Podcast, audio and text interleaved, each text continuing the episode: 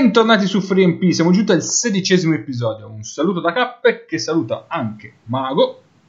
Oh, buonasera, buonasera a tutti, buonasera, anzi buon mattino alla madre dell'unico utente premium di eh, 3MP. Perché voi dovete sapere che abbiamo un utente premium ed è nascosto qui da qualche parte. E, eh, però lui di solito ci ascolta alla mattina mentre fa colazione e sua madre ci ascolta con lui perché tipo glielo impone, tu pensa che, che, brutta, che brutta vita. Esatto, e quindi eh, lui siccome ci sta ascoltando adesso non ci ascolterebbe domani mattina, invece è costretto ad ascoltarci anche domani mattina con questo saluto e quindi abbiamo un download in più. Però sempre un po' stronzo. Eh, vabbè, succede. Questo è un cazzo. Già l'utente premium lo teniamo nello scantinato insieme a quegli altri che mi hanno fatto girare il cazzo nella loro. Ciao Paolo. Ciao, ciao a tutti. Guarda, Io... non solo stronzo, stronzo e falso. Stralzo. Stralzo, come disse, come disse il secondo redattore presentato, cioè Paolo. Esatto. Ciao Nick. Ciao a tutti, io saluto tutti tranne gli abitanti delle campagne piacentine loro e voi sapete perché. Questo è un inside joke bellissimo. E... Ciao Egli, infine, oggi eh. Repubblica, eh, la redazione Biancomuto. Buonasera a tutti, eh, ciao a tutti, io ci tenevo a a rassicurare i nostri 30 ascoltatori che non parleremo della schiacciata di James Arden eh, nella sera in cui ne ha parlato anche il TG1 e mi sembra una rassicurazione necessaria. Sì, però abbastanza clamorosa. no, ha, de- ha, detto non parleremo. Cappe, cazzo. eh. No, io ah, dicevo, eh, cioè, ha parlato anche il TG1 perché in effetti... Aspetta, ma quindi il TG1 ci ha parlato di James Arden? Parlateci di Arden sì.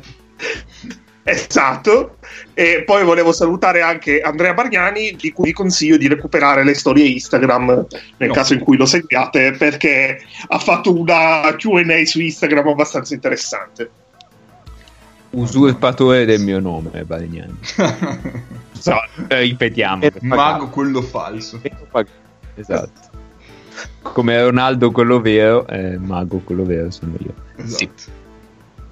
Va bene, ma qua io ho appena messo il sottofondo musicale nostro solito, ma in realtà c'è da farlo decrescere di potenza, mentre sì. alto, inesora- alzo inesorabile, l'alto sottofondo ma... che ci fa l'accompagnatore solitamente, un certo tipo di notizie, perché qua si torna in Grecia, signori. i santi. Eh, già. già. Proprio così. Il Sirtaki torna dopo forse due o tre puntate, adesso è, è recente, è recente. Ma perché la Grecia ci regala altre notizie e nella settimana del ritorno del derby, quest'anno purtroppo ce ne sono solo due ad Atene, non quattro, come ogni anno. Sappiamo tutti perché. Forse, forse due. Forse, forse. Alme- almeno due forse. No, no, forse, forse ce n'è sicuro uno, poi vediamo. perché questa settimana è uscita fuori la notizia che i giocatori del, dell'Olympiacos, i greci dell'Olympiacos, hanno detto che, visto che Pitino allenerà la nazionale, non è che proprio vogliono andare a giocare in nazionale. Allora. Pitino, la risposta di Pitino non si è fatta attendere. Eh, Pitino risponde: La nazionale non è rivalità, ma voglia di giocare per il proprio paese. E dopodiché Guarda, eh. ho, ho, in esclusiva la risposta di Pitino, quella che nessuno sa e abbiamo avuto solo noi. Posso okay. mandarla? Ma certo. Fanculo! È stata questa. Ha risposto esattamente con questa voce. Immagino. L'ha, pres- l'ha preso in prestito per un attimo. Anche lui è dentro eh, il gruppo 3MP. Su sì, Telegram. Sì, anche lui grande imitatore di Daffy Duck. esatto. Poi, alcuni giorni dopo, il presidente della federazione greca, Vasilakopoulos, Vasilakopos, eh, penso che l'ho detto giusto, ha detto che in realtà quella lettera nella quale i giocatori dell'Olimpico si dicevano non vogliono giocare non è stata scritta da loro, quindi c'è già un primo dietro fonte, però a noi ci piace pensare che in realtà, che in realtà sono degli analfabeti che non sanno scrivere, boh, per saltare per io. Cos'era? Finta come la lettera nella quale l'Olympiacos faceva domanda per la baliga. Esatto. Cos'è? È una tradizione statale quella là di, di scrivere lettere finte. Sotto il Pireo va così. non- Oh, Vabbè. E comunque la Grecia ci regala sempre grosse emozioni e noi siamo ben felici di rimettere il moto. Finto come. oh, C'era un editto finto da qualche parte, però. Tipo il periodato di Sion aveva fatto qualcosa Oddio, che non esiste. Ma sì, vabbè. Però. Quindi adesso secondo me bisogna, bisogna scommettere su quale sarà il prossimo capitolo. Tipo, secondo me Pitina adesso spedisce un paio di mutandine rosse a tutti i giocatori dell'Olimpiakos. È possibile. Intanto, ve- intanto venerdì sera eh, bisogna vedere quando finisce, se finisce la partita. poi, poi da lì è tutta sì. discesa. Mamma Boh, mia, pensa eh, se- se ti- sicuramente quelli del Panathinaikos Fare- stavano delle mutandine da buttare in campo. eh, dai, sì, dai, diciamola un'altra. Vabbè, Tipo il Teddy Toss. io direi che facciamo un, un live telegram su- sulla partita o Eh, qualcosa del Giovedì venerdì? Venerdì, venerdì. Venerdì, Eh, venerdì. loro non ci sono. Per fortuna alleno. Domani Ma- c'è Milano contro la seconda squadra di Belgrado. Esatto. Vabbè. Va bene così. Va bene. Metto una nuova sigla perché è tempo di Istituto Luce, Marco. Ti metto la sigla. No. Non sei pronto? Sì, sì, no, ci sono, ci sono, ci sono. Ok. playmaker centro la famosa. Mi viene da ridere perché sento la voce di Nick. siete, siete- beh, almeno, Ciao, oggi, Nick. almeno oggi sono presente, maledetti. Io vi ho anche lasciato superare il daily weekend, voi dovete Eh, sì. ringraziare la mia bontà infinita. Sì, sì, sì. Ah, sì. ma Nick, io, Nick, io ti avviso, mi sa che domani mattina vi svegliate tutti freddi se cominciate, se continuate. Eh, Nick, ma se vuoi ci diamo appuntamento a Piacenza per regolare i conti. Sì, vi aspetto a, a Vigolzone, in mezzo ai campi, cioè c'è Eh, proprio un posto che ho studiato. È un posto perfetto, nessuno cercherà mai i vostri cadaveri lì. Sì, esatto, anche perché se voi provate a chiedere aiuto chiamano i carabinieri, quindi mh, se anche dovete cercare aiuto non vi verranno incontro. Sublime, perfetto. Dovete, se, ave- se abbiamo degli ascoltatori di Vigolzone, dovete morire tutti, tutti, dal primo all'ultimo. C'è dell'astio. No, ma mi sa che, mi sa che non abbiamo ascoltatori a, a Vigozzone, eh. Si non può lo so. vedere, eh. si può vedere. Eh, Secondo adesso- me da domani li avremo. Ecco, eh, Può essere, può essere. Eh, no, Eh. guarda, ci ascoltano il posto più vicino. Eh, no, è Milano il posto più vicino. Mm. Perché gli altri che ci ascoltano un po', Verona, però no. Rimini, Bologna. Bologna. Eh, boh. Posso, posso dirvi che lo 0,84% degli ascolti arrivano dal Bahrain. Ma dai. Asse play pivot, dai. Su. Allora, allora, allora, allora. Intanto vi chiedo subito se qualcuno conosce Isa come nome, perché c'è un Santa Isa o Sanisa, non so se sia maschile o femminile, che è oggi. No. Niente. Vabbè. No. Poi nel 68 è stato fondato l'Avvenire, oggi. Paolo, non so se vuoi dire qualcosa. No, no, preferirei di no. Ok, molto bene. Ed è il compleanno di Jeff Bridges. Ah, ma questo è interessante. Oh, Tanti questo sì. Eh, sì. Allora, poi eh, mi tocca di nuovo aprire eh, con eh, il calcio 5, questa volta con la Serie A2, perché eh, ci parlano anche qua di un asse dell'asse verde oro Atkinson Celeschi eh, sull'1-1. Eh, stiamo parlando di Mister Praticò che schiera questi giocatori qua. Cioè, no, scusami, tu mi stai dicendo che c'è gente straniera che viene in Italia a giocare in Serie 2 di futsal? Da cosa capisci che Atkinson e Celeschi sono stranieri? No, non eravamo sulla pagina del- di Bitonto noi? E a Bitonto non si parla sempre di futsal? Allora, no, questo, questo eh, è il doppia. Non so cosa cazzo voglia dire. Doppia caipirinha cataforio. È il cataforio. È roba. cataforio. Che Ma di che in- sport stiamo parlando? Di futsal, di futsal. Ah, vedi, eh, quindi ci sono degli stranieri che vengono in Italia a giocare a Ma io non futsal. so se siano stranieri questi. Ah, ah, ok, vedi, magari sono dei... Come Paloschi. mica- ok. Comunque è un articolo letto 59 volte eh, sulla 2 di futsal. Va bene. Passiamo alle cose serie. Passiamo alle, mm, al basket. Eh, però anche qua abbiamo una menzione fuori dalla classifica perché parliamo della A2, però c'è una frase troppo bella eh, per essere vera. Si parla di Mantova, eh, non so se qui qualcuno ne sappia qualcosa, ma comunque ha un organico completo di 10 giocatori che vanno sul campo. E fino a qua tutto bene. Un play leader, che è un lusso per questa categoria, e un centro importante. È una combo assurda questa. Insieme creano un asse play pivot di altissimo livello. Chiaramente. Non Mi so, sembra che fili il discorso. i nostri esperti di La- A2 l'asse, l'asse leader importante. Eh, guarda, è un, un play luce direi, quasi. È un play aggiunto. No, no, no, no, quello, quello dopo, eh. Eh, Con calma, non è che partiamo così a cazzo. Comunque, eh, questo è... Tiro sotto una macchina. Io Tiro- sto cercando di coinvolgere l'ospite misterioso su Mantova. Ne sai di A2 ospite misterioso? No, non parlo. Dico solo che Mantova ha un record peggiore della prima squadra, della prima in classifica di Serie A2 Ovest, anche se sta a Est Mantova. Prima in classifica Serie A2 Ovest, vediamo. meno Torino? Biella, De. Vercelli?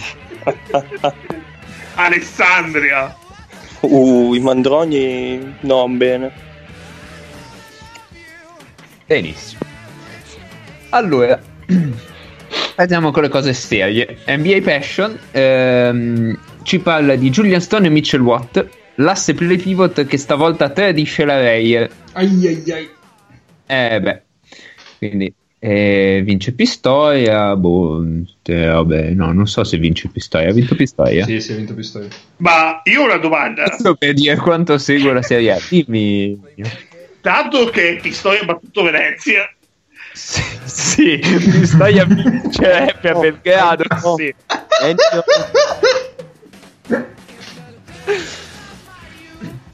Però questa volta parliamo solo bene di Pistoia, eh? perché mi hanno bacchettato, eh, personalità importanti, mi hanno detto che non si parla mai di Pistoia. e no, abbiamo detto che vincerebbe a Belgrado. Meglio di così come potremmo Appunto, parlare.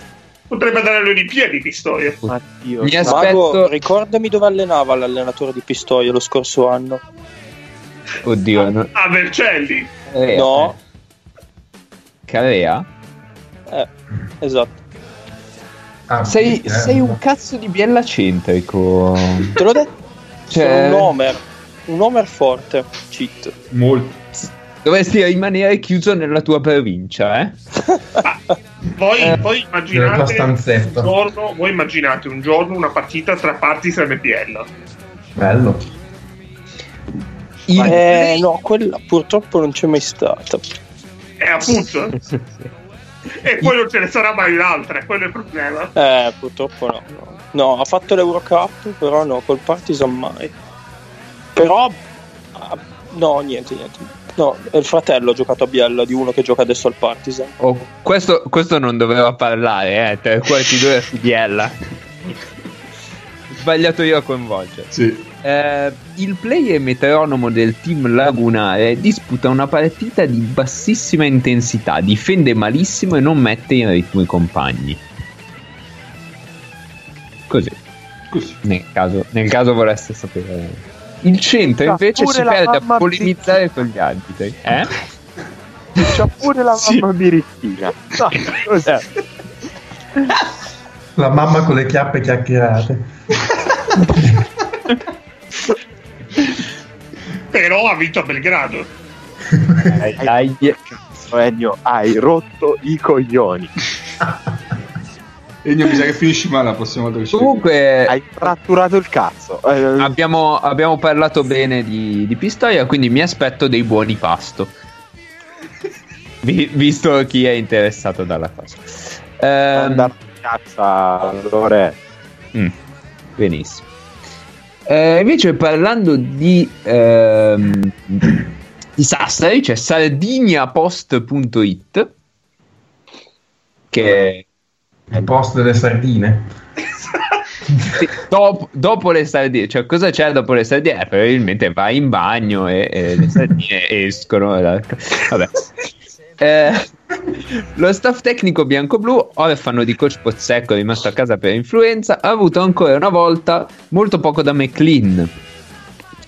Mentalmente sempre più lontano da Sassari, nonostante abbia deciso di rimanere per il momento. E incredibilmente anche da Pierre, apparso sottotono, eccetera, eccetera. Ma in tutto questo disastro, chi ci viene a salvare? Beh, ovviamente per fortuna continua a funzionare l'asse play pivot formata, formata, e quindi qua errore, matita rossa, da Spizzu e Bilan.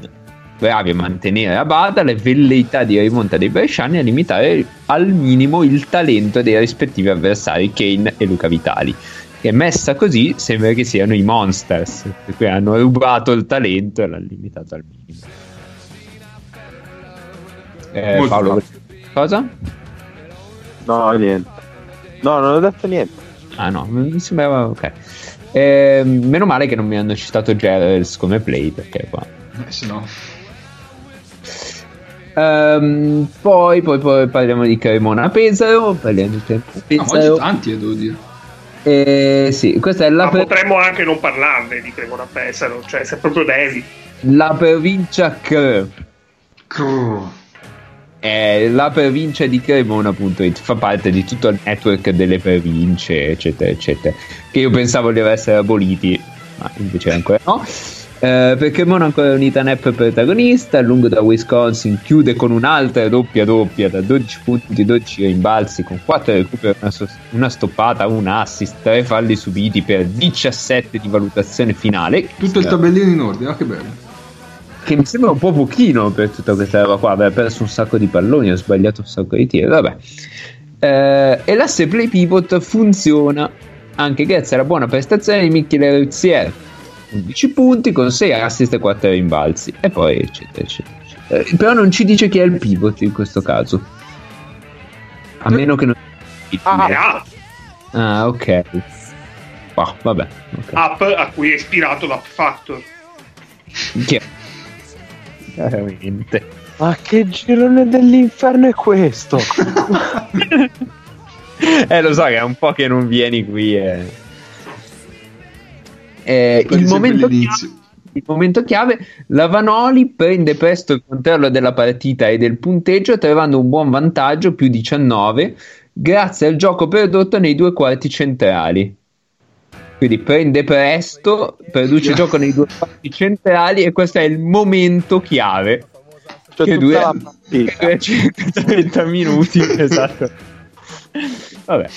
Vabbè, Eh, no, aspetta, aspetta, aspetta. Nel quarto parziale riesce a contenere l'ultima reazione pesarese. Siamo sempre all'interno del momento chiave. E chiude definitivamente l'incontro con un tripla di Matthews a un minuto dal termine. Quindi i primi 39 sono stati i minuti chiave. Beh, è mentalità questa, non si molla un cazzo. Dal primo secondo fino a un secondo dopo la sirena. Mentalità, mentalità. Certo. Va bene. È finito. Sì, sì, sì. Peccato. Vuoi aggiornare la classifica o non ce l'hai tutto? No, non ho ancora tutto aggiornato. Eh, devo ancora recuperare tipo le ultime due puntate. Insieme. Così le devo riascoltare e dare eh, visualizzazioni al nostro podcast. Come se ci fosse bisogno di testimoniare che siamo tristi. Tanto. Esatto. Ma Molto io per bene. questo cerco di farvi ridere perché siamo tristi. Ma ridere di che? Ridere di che che mi sto tirando sotto una macchina, Ennio? Ridere di E vabbè, sei, sei tu che registri andando in giro per Milano per andarsene del freddo, scusa, eh. Non sono in Darsena. Podcast Non Nick ancora, non ancora. Vabbè, andiamo avanti. Mi metto la sigla dei follow up perché possiamo fare, vista la presenza di Nick e Paolo, un aggiornamento, un follow up sul discorso legato alla zona che io e Mago abbiamo affrontato settimana Insomma, scorsa. presenza di Paolo mi sembra un po' ottimista come definizione, ma Speriamo. Vai a Nelle Culo, cioè, scusa. precedenti di 3MP. Prego, chi vuole lanciarsi Oh. prima? Ma mi, mi lancio io. Guarda Paolo, ti dico solo che stavo per mettere un tuo audio in cui mi mandavi a fare il culo. E invece bisogno- ho avuto l'originale.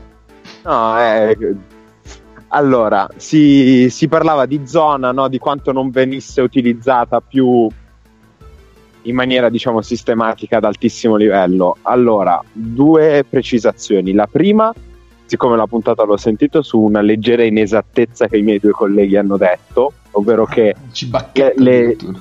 Certo, ogni tanto le squadre si mettono a zona e poi a un certo momento del, del clock dei 24 secondi passano a uomo.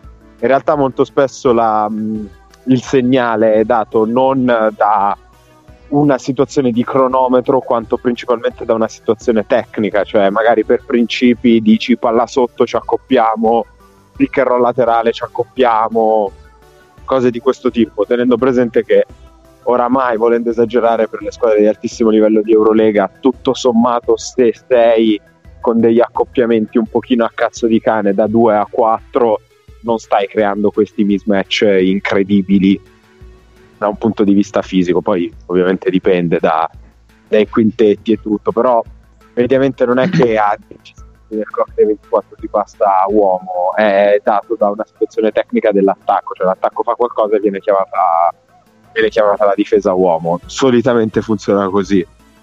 Eh, mentre invece non è stata citata una grandissima squadra che gioca un sacco di zone, che però sono zone molto minors, ovvero sono delle zone schierate in cui nessuno difende nessuno. E si parla dell'Anwil in Champions League, che ha un campionario di 3-2, 2-3, 1-3-1, ha anche Ah, una 1-3-1. allora scusa, eh. Il grande Au- no perché è l'unica squadra che effettivamente gioca a zona ma io non la citerei perché di fatto sono quelle zone molto minors che vengono schierate appunto per non far difendere niente a nessuno Ma c'è Mentre- nell'Anvil? No. eh, Zelona Gora mi pare si, Ah, si dicesse Ehm, mentre invece per quanto concerne i principi di zona nelle difese di tutte le squadre molto spesso No, no, no, ferm- fermo un attimo, scusa, ho, ho una breaking. Il capitano dell'Anvil è Simon Shemshik. È ancora vivo Simon Ma- Sherchik? Ma come? vivo non come lo so. Simon Shemshik? Ma come gli hanno trulli? Veramente? comunque dicevo Vabbè, prego. Ehm, ci sta che difen- su delle col- determinate collaborazioni difensive pick and roll laterale lato forte i difensori di lato debole in quella situazione difendano con dei principi di zona. È, è una cosa che, che succede. Non solo.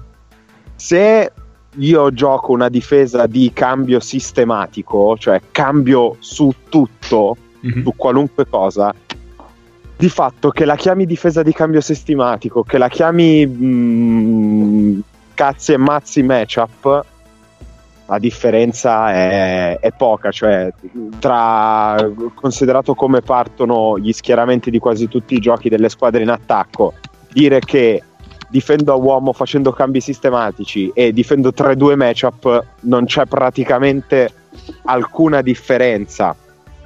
Quindi in realtà non ehm, è sparita l'idea di vedere una zona schierata ma di fatto in realtà tutte le difese difendono con principi di zona. Se faccio eh, se decido di implementare una difesa con eh, in determinate situazioni certi aiuti da lato forte a, a ingolfare l'area che a un determinato livello puoi pagare con la morte però perché tirano tutti e soprattutto gli handler di pick and roll sono spesso molto bravi a passare la palla.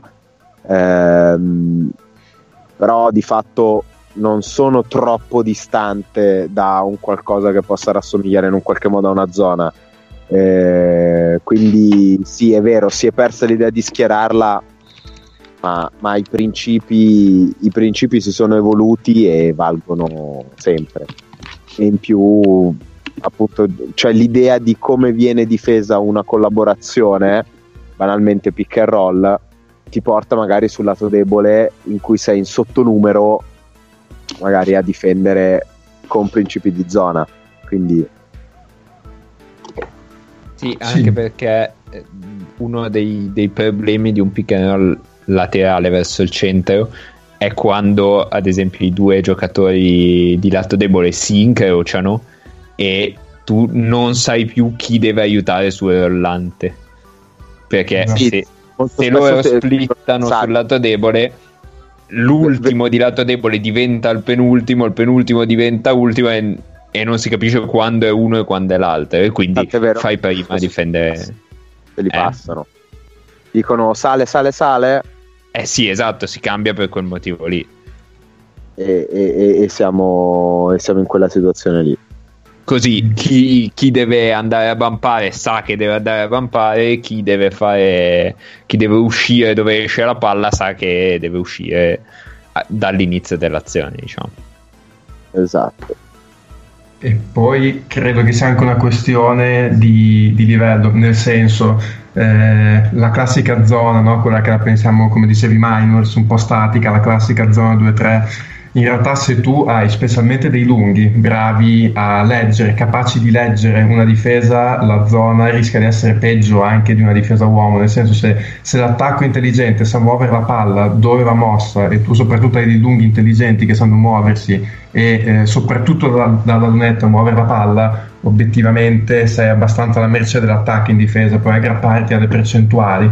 Eh, però mh, guardavo insomma almeno in Eurolega le percentuali da 3 eh, mi pare che siano guardavo i numerali di cappe mi pare che come media globale fino adesso siamo al 37% globale in tutta l'Eurolega da 3 quindi va da sé anche qua che se ti devi affilare una zona eh, e chiaramente magari concedi qualcosa di più sul perimetro, le percentuali sono quelle, tendono pure a salire, rischi più di metterti in difficoltà che altro, cioè obiettivamente una difesa zona classica, diciamo, eh, fai fatica a vedere in Eurolega anche per quel motivo, perché ormai comincia ad avere un livello... Cappe segna al minuto che questa si utilizza.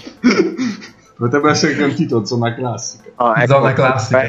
2-3 non ti puoi mettere mai. Esatto, cioè 2-3, ma volendo anche 3 nel senso, diciamo, le zone statiche eh, fa- fai veramente fatica a schierare, specialmente perché adesso hai, mh, si è persa anche un po' no, il- la definizione dei ruoli che c'era una volta, di questi lunghi che giocano dentro, giocano fuori, quindi fai fatica a schierare, quindi vedi molto di più magari appunto le zone matchup eh, che magari passano a uomo dopo un paio di passaggi o giocano, giocano sui cambi e quindi fai più fatica a vedere. A me in Eurolega l'unica squadra che l'ho visto fare con un po' più di continuità mi sembra che sia stata l'Alba, almeno l'ho vista schierare un po' di volte, ma perché l'Alba ha un po' un problema di taglia e quindi lì ci può stare che magari si rifugino un po' nella zona. Nel senso cerchi di, di mascherare i problemi di mismatch che puoi avere mettendoti a zona, cercando di giocare molto dinamica e, e lì magari puoi provare a risolvere i problemi, però obiettivamente contro una squadra come può essere l'Efes, eh, come può essere boh, CSKA, eh, schierarti a zona mh, può essere molto controproducente per eh,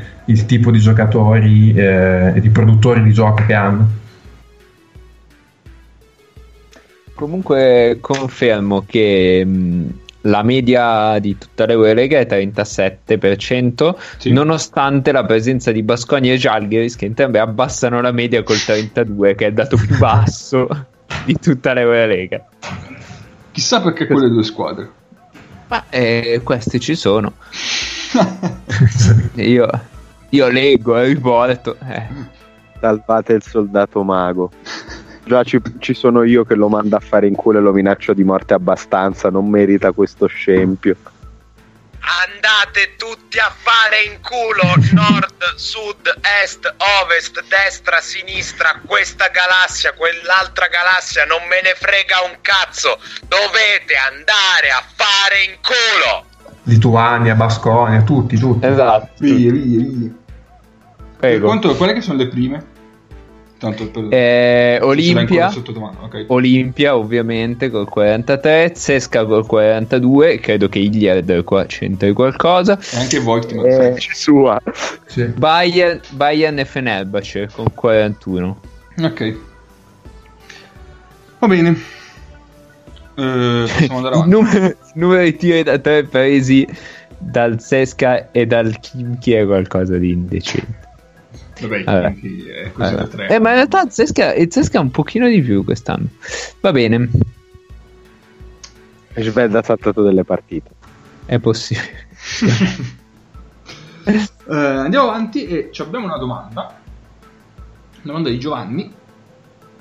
eh, che non, non vi leggo perché in realtà è più facile riassumerla. eh, nel senso, mh, vorrebbe sapere quanto. Giovanni, ti sei dilungato inutilmente. No, Eh, no, nel te- senso è scritta in modo che non è più lo spunto di riflessione suo, quindi la, la rigiro come domanda. Non è, non è che l'ha scritta male. Mm, Ci tengo a precisare questo. Eh, Guarda come si difende.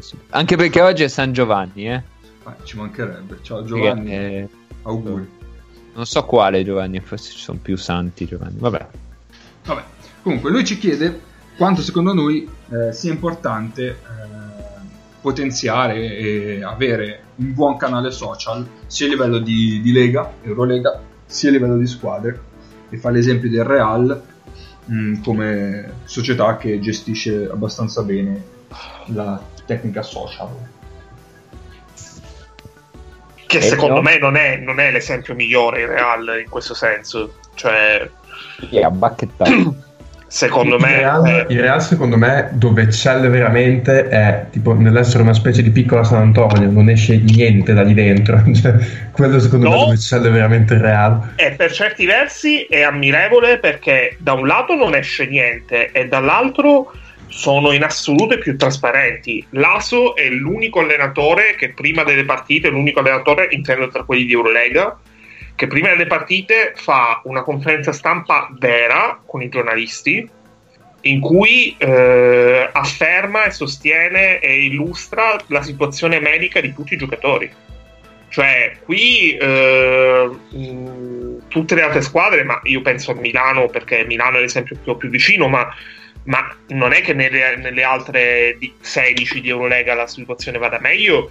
È la formula della Coca-Cola a dire quando rientrano i giocatori infortunati, mentre Laso eh, è l'unico che è veramente professionale che evita di fare queste schermaglie che a volte sono anche stucchevoli.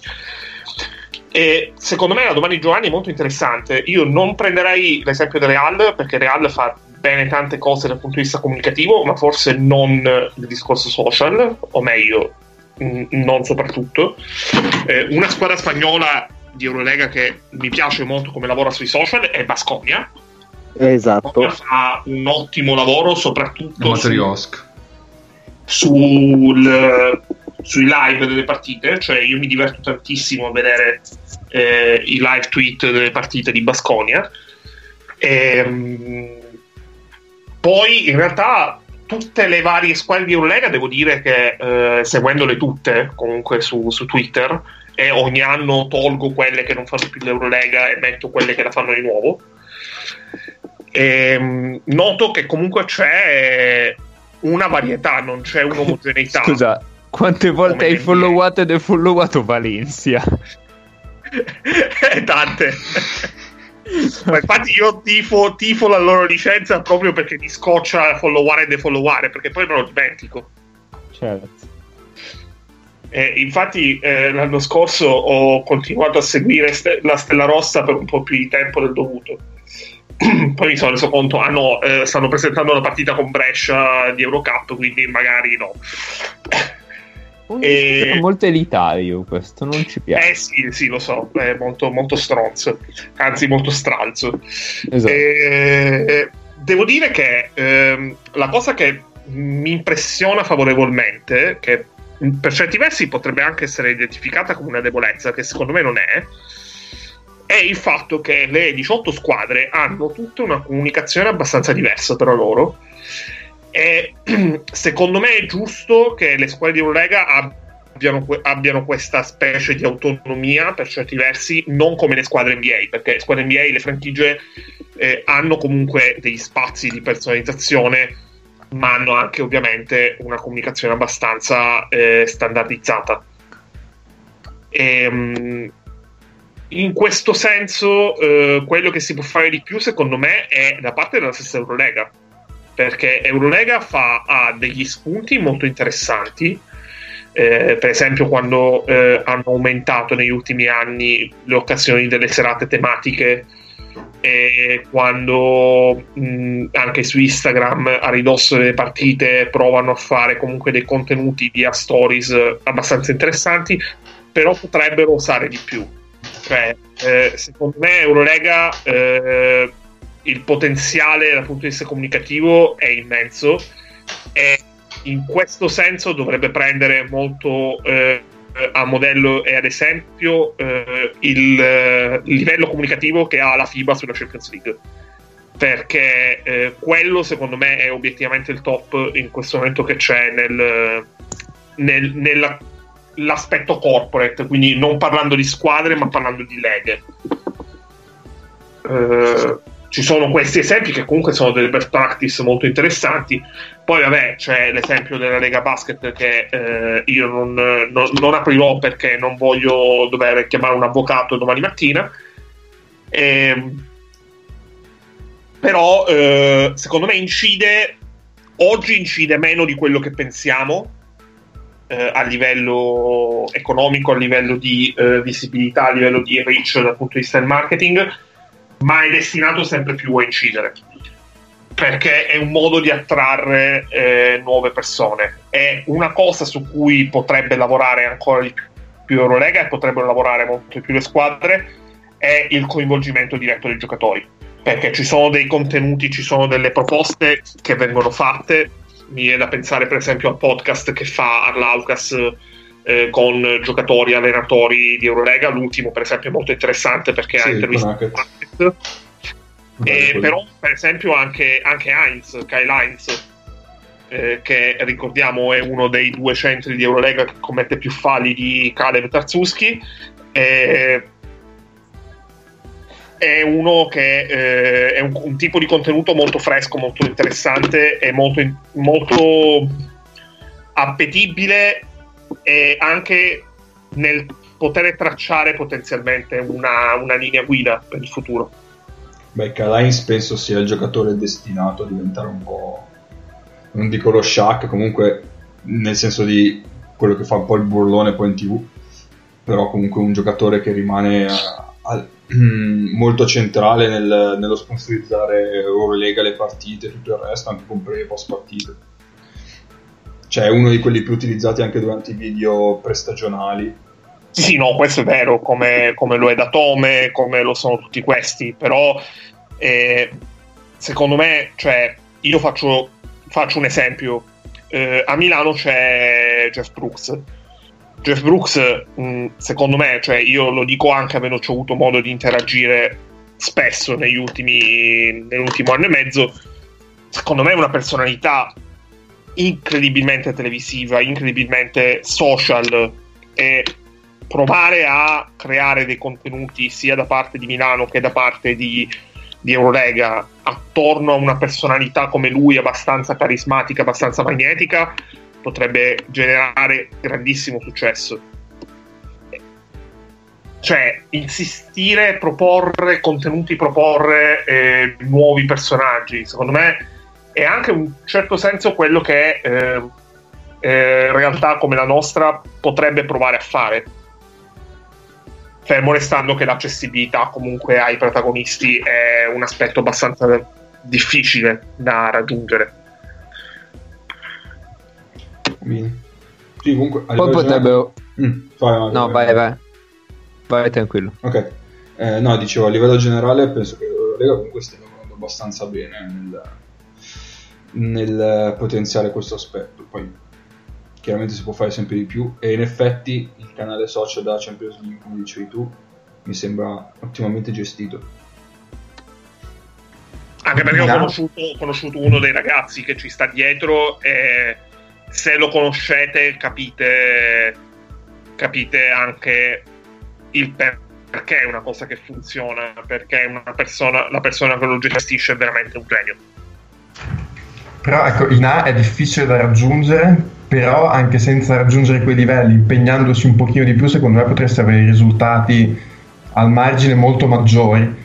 Perché, perché secondo me il lato social, specialmente in una realtà eh, come può essere quello di un campionato di Serie A che non, ha che non ha ovviamente l'esposizione globale che ha l'Eurolega ti aiuta anche ad avvicinare di più il tifoso al giocatore. E nel momento di difficoltà avere il tifoso più vicino al giocatore magari ti concede uno o due partite in più prima di entrare nel casino totale che, che succede solitamente quando una squadra perde due o tre partite di fila. Cioè sembra stupido però proporre un contenuto, due contenuti, tre contenuti con delle interviste, con un qualcosa che magari ti fa conoscere un po' di più quel personaggio, quel giocatore, che ti racconta la sua storia, cioè mh, fidelizza di più il tifoso, avvicina di, un po' di più il tifoso al giocatore, partendo dal presupposto che comunque il mondo del basket, almeno a livello italiano, non è, mh, tra virgolette, così raggiungibile come quello del calcio, cioè il personaggio del giocatore di basket è più raggiungibile dal tifoso semplice e quindi ti avvicina di più. E quindi secondo me in Italia specialmente insomma comunque in campionati come quelli italiani lavorare sulla parte social sarebbe fondamentale producendo contenuti come per esempio Faina 2 Casale per dire ma, mh, o come fa Sassari che vabbè ha un progetto molto strutturato però ecco magari non anche a quel livello però anche un po' meno però comunque producendo qualcosa per il tifoso che ti avvicina al giocatore e ti crei dell'empatia in più proprio tra la tifoseria e il giocatore visto che abbiamo questo leggerissimo problema della tifoseria che tende ad essere leggermente umorale nei confronti dei risultati della squadra Confermo su Casale, fanno un lavorone, sono veramente bravi, bravi, bravi. Ma Li poi molto. Ma invece abbiamo- Biella cosa fa? Sentiamo. S- Sta migliorando fino a qualche anno fa, malino. Ma non rispondo. Adesso venerdì escono i centurioni, stanno proponendo un, un video, credo, con dei centurioni, penso, e credo la natività di Gesù Bambino, che cosa? Non vado oltre. Vabbè. Vabbè, allora. Io ce, ce l'ho lì da un Io po', ma posso dirlo adesso. È proprio una biella puntata. Che segno. Oddio. Allora, eh, è difficile intervenire dopo questa, dopo questa, dopo questa frase. Eh, A meno che non si voglia intervenire con una massacrata. In quel caso è molto semplice. Paolo, io ti consiglio di vedere hai già la serie. parcheggiato? O puoi venire qua a menare? ti consiglio di vedere la serie di The Purge. Sì. Comunque, eh, a parte questa, questa escursione, ehm, sì, secondo me noi abbiamo la- no- noi come, come basket, come appassionati di basket, abbiamo la fortuna di vivere in eh, un ambiente che è meno mediatizzato e quindi ha meno la deriva del dover, eh, dover parlare male per generare polemica, per tenere alta l'attenzione, perché fondamentalmente il basket non se lo caga nessuno, che è un problema, ma può essere anche un'opportunità. L'opportunità è quella di proporre un linguaggio eh, giusto, pulito, eh, innovativo. Vero, vero Paolo? Su questa, su questa mia frase e l'espressione di Paolo potremmo farci tipo il promo per la terza stagione. certo. Lasciamo stare. Per fortuna, contestualmente mi hanno inviato un'immagine fantastica, una testimonianza di vita vissuta di, un- di una parete di un edificio diroccato tipo in Palestina nel quale c'era scritto sopra Pisa merda. Che, che mi ha permesso di sopravvivere. Maledetti voi, maledetti. Un linguaggio pulito, giusto. Certo. Va bene. E, mh, quindi questo, cioè, se, se Giovanni o comunque questa ne possiamo continuare a parlare sul gruppo. Poi volevo aggiungere che secondo me quello che Eurolega sta eh, giustamente cercando di fare è di non limitare solamente questo discorso eh, al social, ma estenderlo proprio trasversalmente a tutto il marketing. È il discorso di Amazon sul quale ci saranno eh, novità molto a breve. Questo da persona che ha anticipato la storia, posso anticiparlo.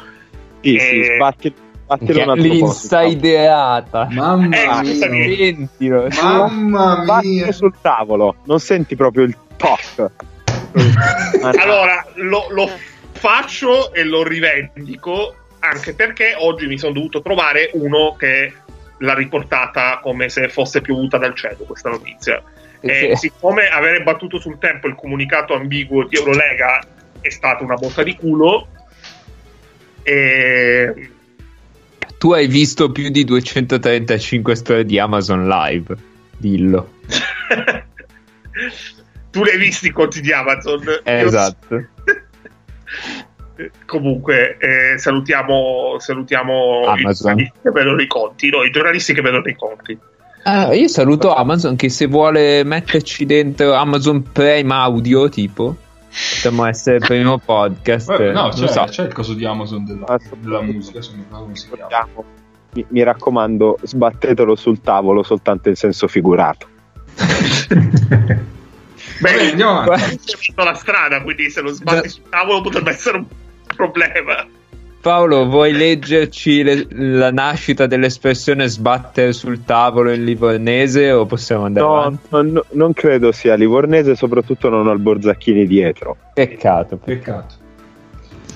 Andiamo avanti. Il prossimo argomento è dedicato all'Olimpia te? Milano. No, che palle! Ma l'ho fatta apposta, De. mi dispiace Paolo, l'altra volta sono andati un po' lunghi e abbiamo dovuto rispostare da qua. Fanculo! Sì. Ma era Paolo la registrazione? No? Eh, non lo sapete mai. Te- Non lo sapete mai. Era una registrazione. E io sono costretto a sentire la mia voce registrata. Pensavo una registrazione lanciata da te stesso. Comunque, eh, faccio una parentesi perché eh, poi ce la dimenticheremo sicuro. Domani recuperatevi eh, dal, eh, da due minuti alla fine dei tempi regolamentari alla fine della partita tra Saragozza e Brindisi perché c'è molto delirio, molta locura. Ho visto il canestro del pareggio di Zanelli. Vabbè, niente. Eh, non lo sapevo mai. Andiamo avanti. Allora, parlando dell'Olimpia Milano, che eh, Adesso con questo vi dimostrano di essere ritardato. È la sigla, è la sigla dell'Olimpia Milano. Vabbè.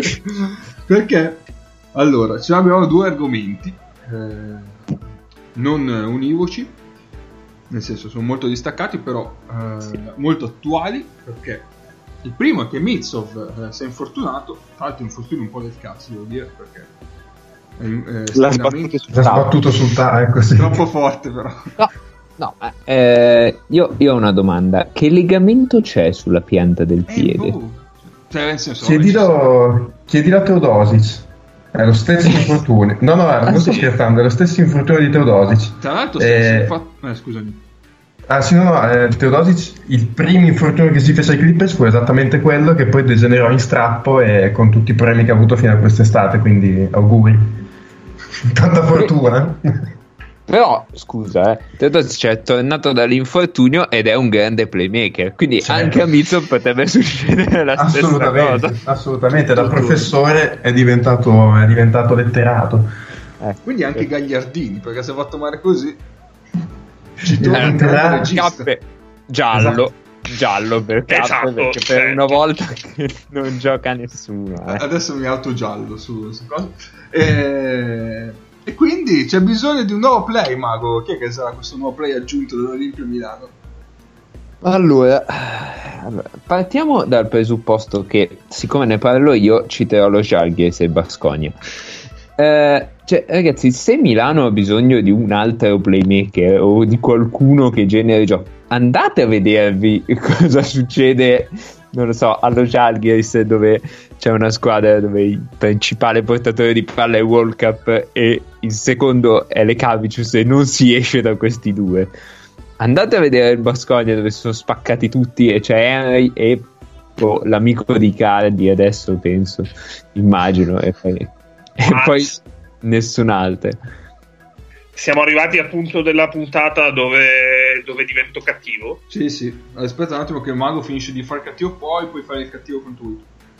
Ah, perché adesso eri stato buono. Ti cazzi. Sì, semplicemente stronzo, però non cattivo. Ehm, allora, io vi posso dire che ehm, il numero cioè l'assist percentage, cioè la percentuale di canestri della squadra assistiti dal giocatore, per Vlado Mitsov è 14,9, mentre per Nemanja Nedovic è 17,5. L'assist ratio, cioè il numero di assist su 100 possessi, è 15 per Mitsov e 14,6 per Nedovic. E questo vuol dire che, che Mitsov e Nedovic giocano più o meno la stessa quantità di palloni nello stesso modo. Ehm, Nedovic ha, un, ha, uno usage leggermente più alto, adesso non lo trovo più, ma è tipo 26 contro esatto il 22 di, di Mitsov.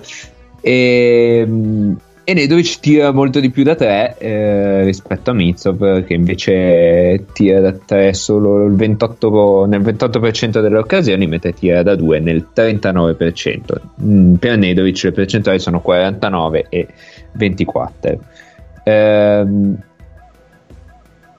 non so, questo per dire che Mitsov non è un player aggiunto, cioè nel senso il problema, il problema adesso è che manca un Uno manca scorer. il terzo esterno. Sì, manca uno scorer, può essere, e manca, manca il terzo esterno perché eh, in questo momento hai Roll e Muraschini che fa il Brooks. cambio del 3 e se no, esatto, vai, vai con i due, vai, vai con la coppia di ali, hashtag coppia di ali, eh, con eh, White e Brooks insieme. Però insomma, diciamo che ogni, ogni possibile modo di tamponare questa situazione gi- può generare dei problemi, nel senso che Certo. in un caso potresti essere in difficoltà contro dei tre abbastanza rapidi, nel caso in cui tu vada con un quintetto con Roll più Nedovic più Rodriguez o, o, o Mac, diciamo, o della Valle, insomma, eh, rischi di È un andare un po' sotto il balzo. Ecco. È anche vero che Mitsov salta sicuramente eh, Stella Rossa, Pesaro e Asvel, quindi eh, gli strepiti moriremo tutti, per favore rinviateli al prossimo infortunio. No, anche perché Mitsov non è esattamente nel momento migliore della sua, della sua carriera, ecco, mettiamola così. E di- anche della sua stagione. Dal punto di vista fisico e sì, anche. Carriera, non lo so, stagione. Eh, assolutamente. mm? Beh, dai, anche carriera, cioè ci sono stati anni in cui era un po' meglio di così. Beh, sì, Beh, quello però fa parte un po' della parabola. eh, è normale. È un Eh. 85. È un 85 a memoria, sì. Eh, comunque, per assist su, su 100 possessi, eh, Mitsov, così per dire qualche numero a cazzo, è dietro a Jenkins, praticamente pari, ma comunque dietro a Consiglio. Jenkins. Dietro ad Abromaitis, dietro a Ponitka, eh, dietro a G5, noto No, volente. no. No, ehm, dietro a Austin Hollins eh, e dietro a Jeff Taylor. Non so Oddio. se qualcuno se, se lo aspettava. Ehm, e dietro a David Lighty, un altro grandissimo creatore di gioco. E dietro a Darius Bertans. E dietro a Gigi. Datome. È, mol- è molto dietro a Gigi Datome. Perché Come Gigi fa a essere dietro a Berta? Gigi Datome al 21% e Bertans al 19,4%. Poi come assist percentage invece cala, cala molto. O invece di farlo Perché- uscire dai blocchi, cioè è dietro. Aspetta, perché c'è anche una spiegazione tecnica. Sia a, Fanno giocare i pick and roll a Bertans. Eh, cioè, Bertans invece di farlo uscire dai blocchi, glieli fanno prendere come handler. Quindi, capito che, che necessariamente se cambia quella roba lì del tuo gioco, sei costretto a passare un pochino di più il pallone. Mentre invece nel confronto con Nedovic la differenza è legata al fatto che eh, Mitsov è molto più simile ai primi nomi che hai fatto di questa lista, cioè tiratore pazzato tre punti, Sì. attacco close out uno contro uno, mentre Nedovic esce anche dai blocchi, quindi c'è una situazione in più in cui tira da tre punti. Beh, Nedovic porta anche di più la palla sui blocchi, cioè lui tende Sì. a, a tirare dietro il blocco. Ti- ha, ha anche il fatto di tirare dietro al blocco, poi mm, cioè, ci sta anche che tipo passi la palla, tagli, piglia un blocco, esco, tiro. Sì, sì. Questo è un possesso tipo di Nedovic. Piglio Allora. un piccolo trasferimento, passo alla sponda, taglio, ripiglio un altro blocco, esco da fuori dai tre punti, palla, pam, tiro. Vi, vi devo leggere però i primi 5 nomi più uno di questa lista per, ehm, per assist su 100 possessi. Primo di tutti Alex Renfro e non sto scherzando col 40% Su quanti minuti però? Magari... su 19 minuti. No, ho, ho Sì, magari- filtrato per più di 15 minuti e Ok. più di 6 partite. Ok, ok. Ehm, quindi al 40% col 16% di palle perse. Così. Secondo Calates, e questo ce lo potevamo aspettare. Terzo Stefan Jovic. Quarto e quinto, coppia del Barça, Malcolm Delaney Adamanga. Pazzesco, di, di non me sarei mai aspettato. Da pazzesco Anga, ragazzi. Vabbè, Cioè, ma- No, vabbè, lì è come giocano, dai. Eh sì. Eh sì, certo. Eh, sesto, Thomas Walkup. Eh, questo ci sta. Che però, che però ha un bel 18% di palle perse. E anche questo purtroppo ci sta. Gli occhi Eh. a cuoricino ce li hai? E settimo, Luca Vildosa. Ecco, Ecco. due occhi e cuoricini. che ha un 15 di palle perse però. E anche lì, ehm, cioè, un giocatore meraviglioso è fa lui, differente, Maga, è differente. chi cazzo deve perdere il pallone in quella squadra? vabbè 15 non è tantissimo eh. No, infatti. Al di là del fatto che non è tantissimo, ma poi chi deve perdere il Cioè, pallone? Calates, Calates al 13,4 Anga al 14,3 di palle perse di Legna al 17,2 ma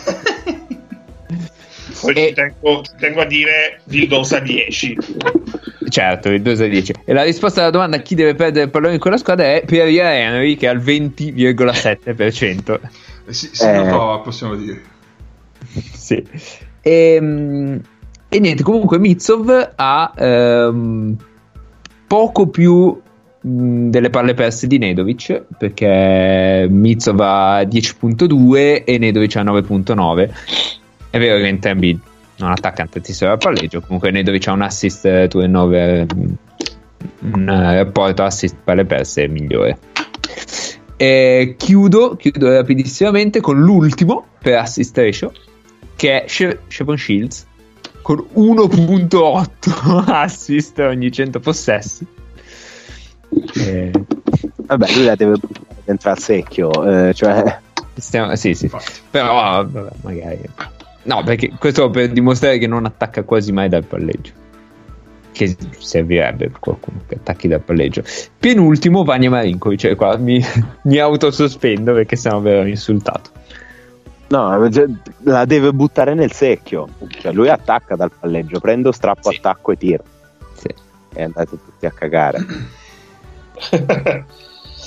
Perfetto. Quindi, in conclusione, come abbiamo setto- sempre detto, Mizzo non è un player aggiunto. Oh, Eh. È un attaccante uno contro uno, tiratore piazzato. esatto. Che poi, cioè, come dicevo non un po' c'è di tempo fa, Eh, Esatto. non- a me piace per non quello ha- che fa.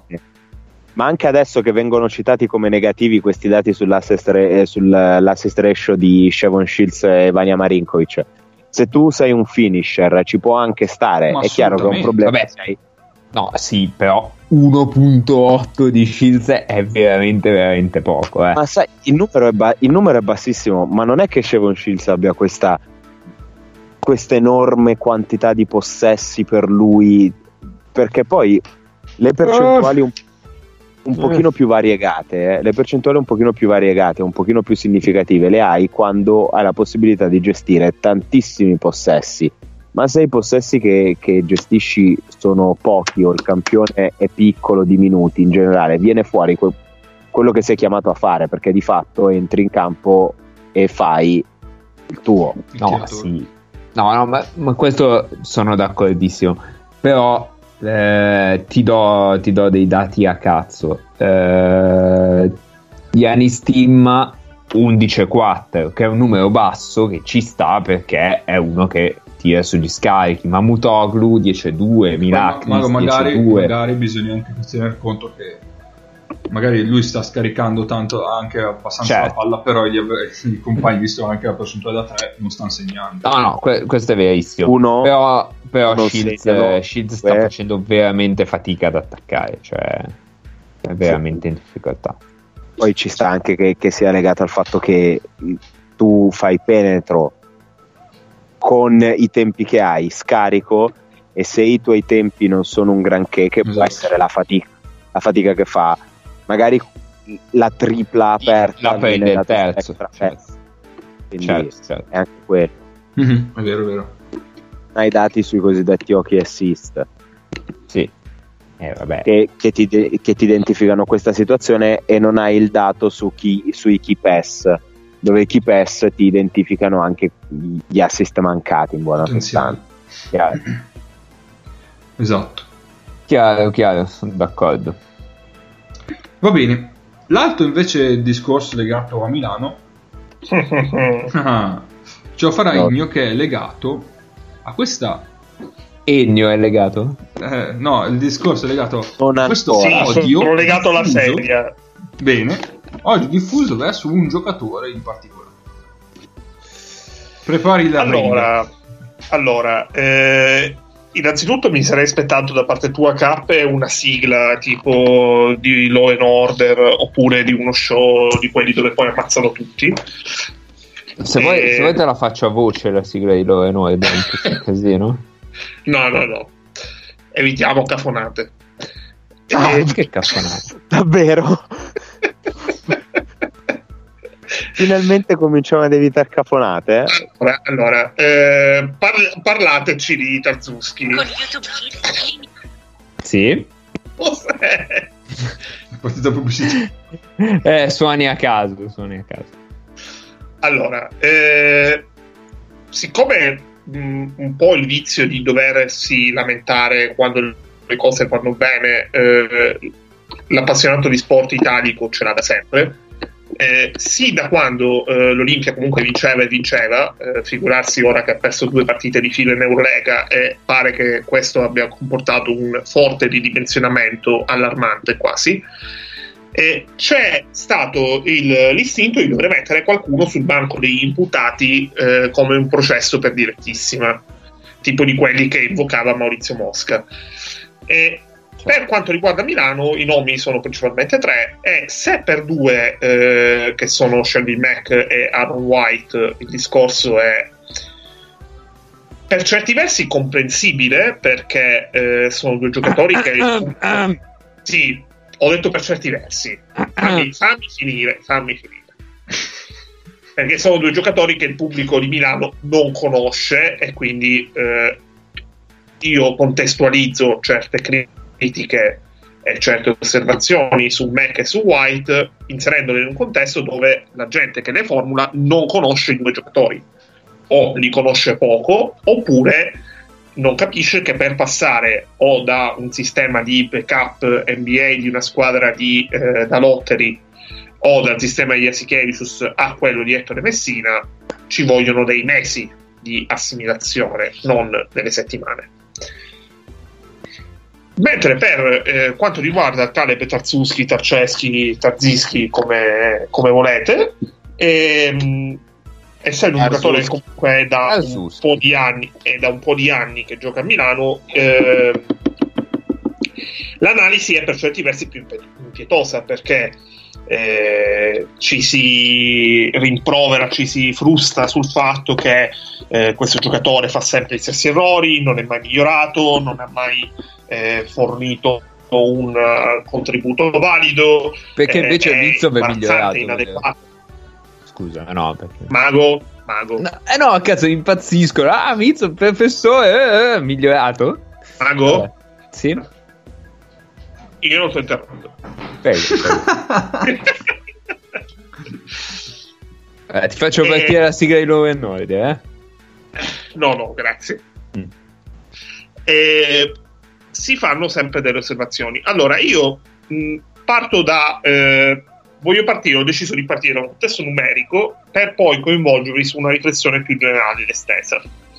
Partendo da un punto, consideriamo i centri eh, di riserva dell'Eurolega, dell'intera Eurolega, eh, che mediamente sono dei giocatori che nelle loro nelle rot- rotazioni delle proprie squadre so- sono ottavo, nono uomo in media. Perché eh, se noi pensiamo il primo cambio è solitamente nelle, nelle ali o negli esterni, il secondo cambio è quello, cioè, quello che non è stato nel primo, e il terzo è un lungo. E quindi andiamo a paragonare l'impatto di Tarzeschi, eh, di Tarzischi, co- di, eh, vabbè, di Tarzuschi. Tarzaschi mancava. Sì, faccio un po' di fatica, infatti lo chiamo Caleb adesso, come se fosse mio cugino. Tanto, tanto c'è questa, questa moda di chiamare i giocatori e gli allenatori con nome di battesimo, come se fossero nostri parenti, per una sera me ne, ho- me ne arrogo pure io il diritto. Vabbè, quello lo faccio già anch'io, sinceramente. c'è questa moda di paragonare Caleb a, eh, a, questi- a questo livello dicendo che è assolutamente inadeguato totalmente avulso o totalmente avulso da, da questo livello da questo contesto e io poi l'ho letto anche paragonato a Paperoga e francamente mi viene da eh, Come a Paperoga? In che senso a Paperoga? Nel senso che no no non eh, sì esatto Immagino. non eh, mm, quindi andiamo a vedere un attimo i numeri grazie a Overbasket ho usato Overbasket per avere una base più omogenea e soprattutto più facile per il confronto cappe non perché No, ma eh, ci sono gli impact che io non ho. Allora, eh, io sono, partiamo da un presupposto. Io ho selezionato eh, i giocatori comunque delle squadre principali di Eurolega che in questo inizio di Eurolega hanno giocato principalmente da backup del centro, eh, centro principale. Sono tutti giocatori con un minutaggio abbastanza simile tra loro, intorno ai 200 minuti in 11 partite. Eh, ci sono i casi di giocatori con un minutaggio inferiore è perché eh, o hanno visto il loro minutaggio crescere nelle prossime partite o hanno saltato delle partite. E, ehm, ho preso giocatori da un buon numero di squadre e poi ho aggiunto anche Gudakis per fornire un confronto anche interno in casa. I giocatori che ho preso sono eh, Ante Tomic, Jordan Mikey, Tibor Plyce, Tariq Black, eh, Voronzevich, che nella, nella assenza per certi versi di eh, Kufos per buona parte della stagione è stato la principale alternativa a Kyle Hines, eh, Devin Booker, eh, Rubit, eh, Yusuf Afol, Jacob Wiley, eh, Geoffrey Loverny e Jock Landale. Ho incluso anche lo Zalgiris non tanto per un discorso di record, perché il record dello Zalgiris è abbastanza eh, triste in questo inizio di stagione, quanto per blasone e peso comunque della squadra, perché parliamo di una squadra che negli ultimi due anni ha fatto eh, un'apparizione alle Final Four e una alle Final Eight. Anche se in, di Landale ci riferiamo a un giocatore che quest'anno è debuttante assoluto in Eurolega. Il record dello Jalgiris è la mia versione di Venezia ha vinto a Belgrado, vero? Assolutamente sì, ti tocca anche a te. Eh beh, è chiaro. Allora, partendo con i primi tre, quindi con quelli che sono i giocatori delle squadre eh, davanti eh, a Milano come record in classifica, ovvero Barcellona, Reale ed Efes, e, ovvero Tomic, Mikey e Plyce. Tra, eh, nel confronto 3-4, allora partiamo, partiamo da un, un aspetto iniziale. Eh, in questo minuto Caleb, Tarces- Tarek- eh, Caleb ha giocato 200, 200 minuti in, in Eurolega, può vantare un offensive rating di 96.6, un defensive rating di 91.9, che per i giocatori che hanno giocato almeno 100 minuti nell'Olimpia Milano è in assoluto e di gran lunga il migliore. Il tutto con uno usage abbastanza basso perché parliamo del 15%. I dati relativi ai rimbalzi non sono, eh, non sono affatto così bassi. Eh, Caleb ha una percentuale di total rebounds, eh, una percentuale di rimbalzi del 16%, che sembra poco, ma quando adesso andremo a vedere i giocatori a cui lo parametriamo non è poco. E, e poi tutta una serie di, di discorsi simili. Tra Tomic, Mikey e Plyce, solo Tomic fa meglio in quanto a defensive rating con 88.4 a differenza di Caleb ha uno usage maggiore. E per percentuale di rimbalzi eh, il, lungo, il lungo d'origine polacca è praticamente il migliore tra i quattro. Quasi alla pari con Mikey perché parliamo di 16.1 contro 16.2 Mikey e Plyce nonostante giocano in squadre che difensivamente stanno giocando abbastanza bene stanno ottenendo un, un rendimento abbastanza notevole e fanno molto peggio i Tarceschi perché vanno abbastanza vicini al eh, 100, al valore di 100. Quando andiamo a vedere eh, il confronto con eh, altre tre squadre in eh, Maccabi, Sesca e Kimchi, per completare quelle che sono le squadre comunque per ampliare il raggio di quelle che sono le squadre in questo momento tra le prime otto eh, nella classifica di Eurolega prevedibilmente, dico prevedibilmente perché oggi il Maccabi è forse la migliore difesa d'Europa. Eh, Tarek Black ha un dato di defensive rating molto migliore rispetto a quello di Tarceschi perché parliamo di 86.9. Vabbè, ma qua bisogna anche tener conto del fatto che il defensive rating individuale è influenzato da quello di squadra. Quindi Maccabi e Barça sono due delle migliori difese del, del campionato, quindi di conseguenza i loro valori di defensive rating si dovrebbero settare con quei valori. A meno che eh, Overbasket calcolo è diverso. No, no, ma questo allora che il discorso sia sullo, sulla falsa riga di quello che dici tu, l'ho già verificato l'altro giorno quando sono andato a eh, valutare anche il discorso relativo all'on-off. Mm-hmm. Per fare no, ma più, è anche per farlo capire. Esatto, giustamente. E Black, Boronziewicz e Booker, di questi quattro solo Booker è oltre 100 come valore, esattamente 100.1, che se avete visto giocare il Kimchi non è assolutamente una sorpresa.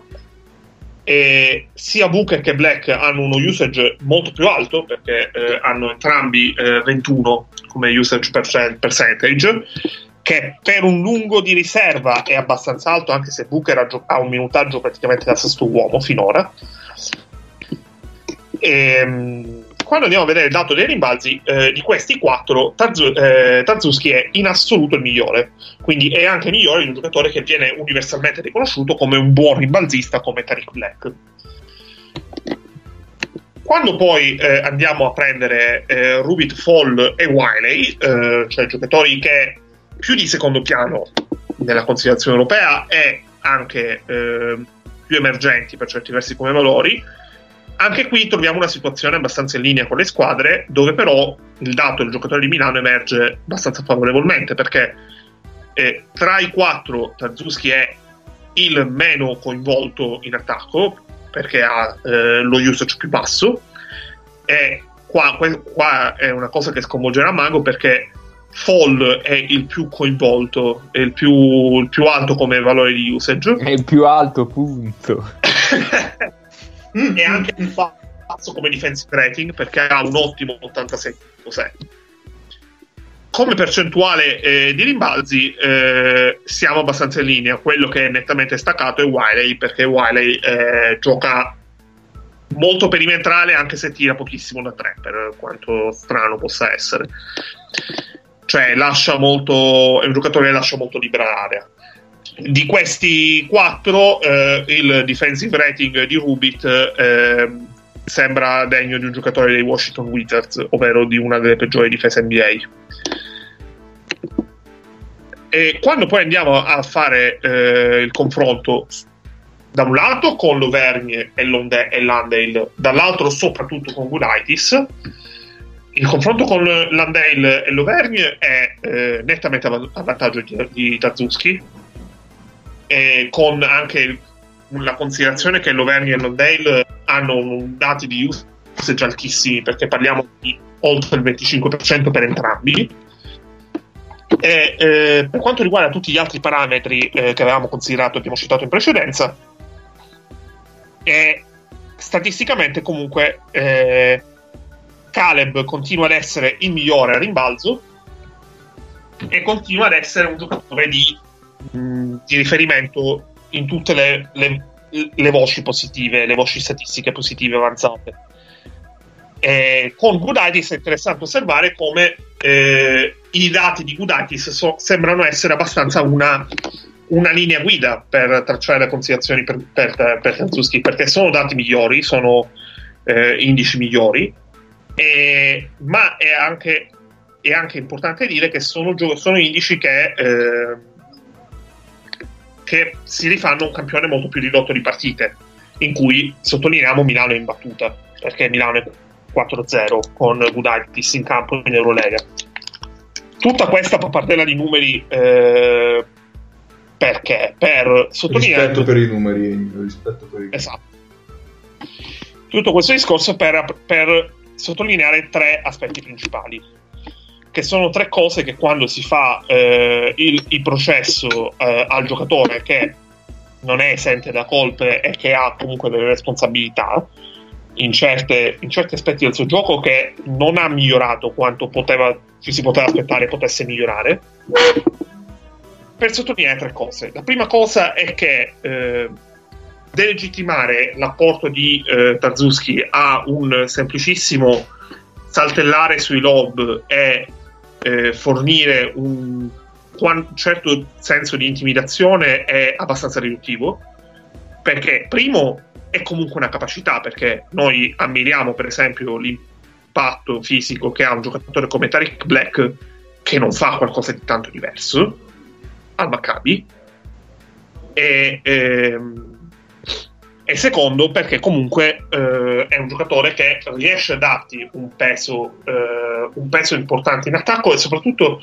a condizionare delle scelte nella difesa. Se Tanzuski fosse un giocatore irrilevante, totalmente avulso ti asterresti completamente dal marcarlo e, eh, perché tanto non te ne dovresti preoccupare non te ne dovresti curare minimamente il secondo discorso è quello dei rimbalzi, perché eh, si fa sempre il discorso che lui non è un giocatore per tanti rimbalzi, perché ci sono delle partite che chiude con pochi rimbalzi e, e via dicendo.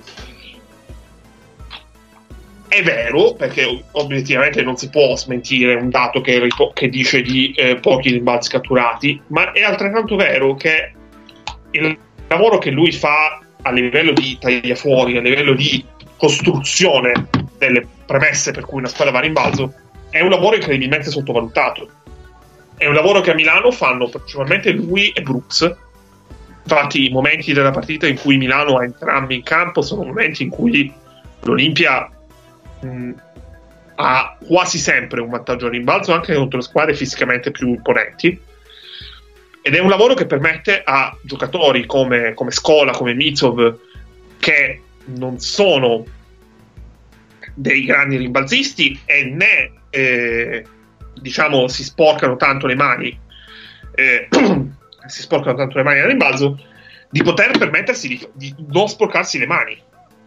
Perché se uno va a rivedere la partita con eh, l'Efes in cui eh, sono levate forti critiche all'inizio di Tarzuski perché eh, per, per l'aspetto dei rimbalzi va a vedere una situazione dove mh, vari movimenti, varie, varie situazioni di gioco hanno portato a un tagliafuori saltato e a una mancanza di copertura di un compagno che poi ha portato a Tazuski a mh, esporsi per più di quanto non fosse colpa sua.